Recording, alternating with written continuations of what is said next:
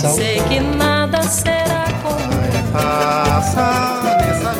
A Rádio Senado apresenta Curta Musical. A música brasileira em uma nota. Nossa, nossa, assim você me mata.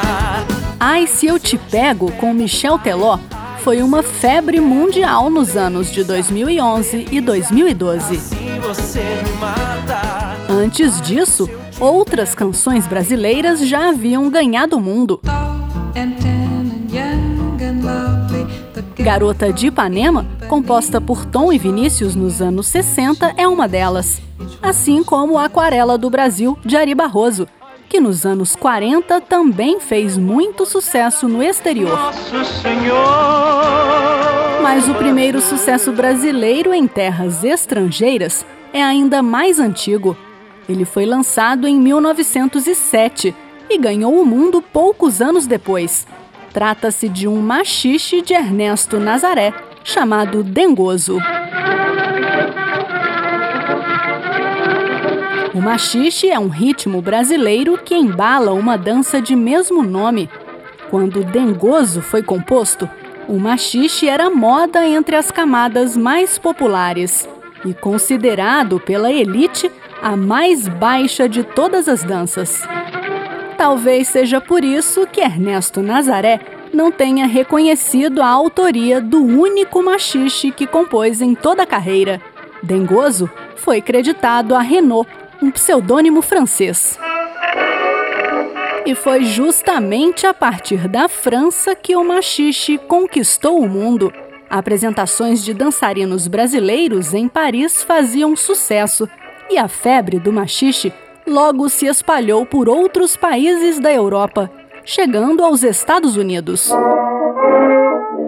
Dengoso pegou carona na febre do machixe e acabou se tornando a música mais emblemática do gênero no exterior. Entre os anos 1913 e 1917, a composição de Ernesto Nazaré ganhou pelo menos 13 gravações e chegou a receber letra em inglês. Mas a trajetória internacional da música não parou por aí. No final dos anos 30, Dengoso ressurgiu com nova roupagem e novo título, Boogie Woogie Machixe, sendo gravado dezenas de vezes por big bands norte-americanas, além de ter embalado filmes e musicais. Num balanço final, sabe-se que foram mais de 100 gravações mundo afora. O que não se sabe é se Ernesto Nazaré, morto em 1934, teve noção do sucesso internacional de Dengoso. Vamos ouvir então a primeira música brasileira a fazer sucesso no exterior, mas numa releitura de 1962, feita pelo canadense Percy Faith e sua orquestra.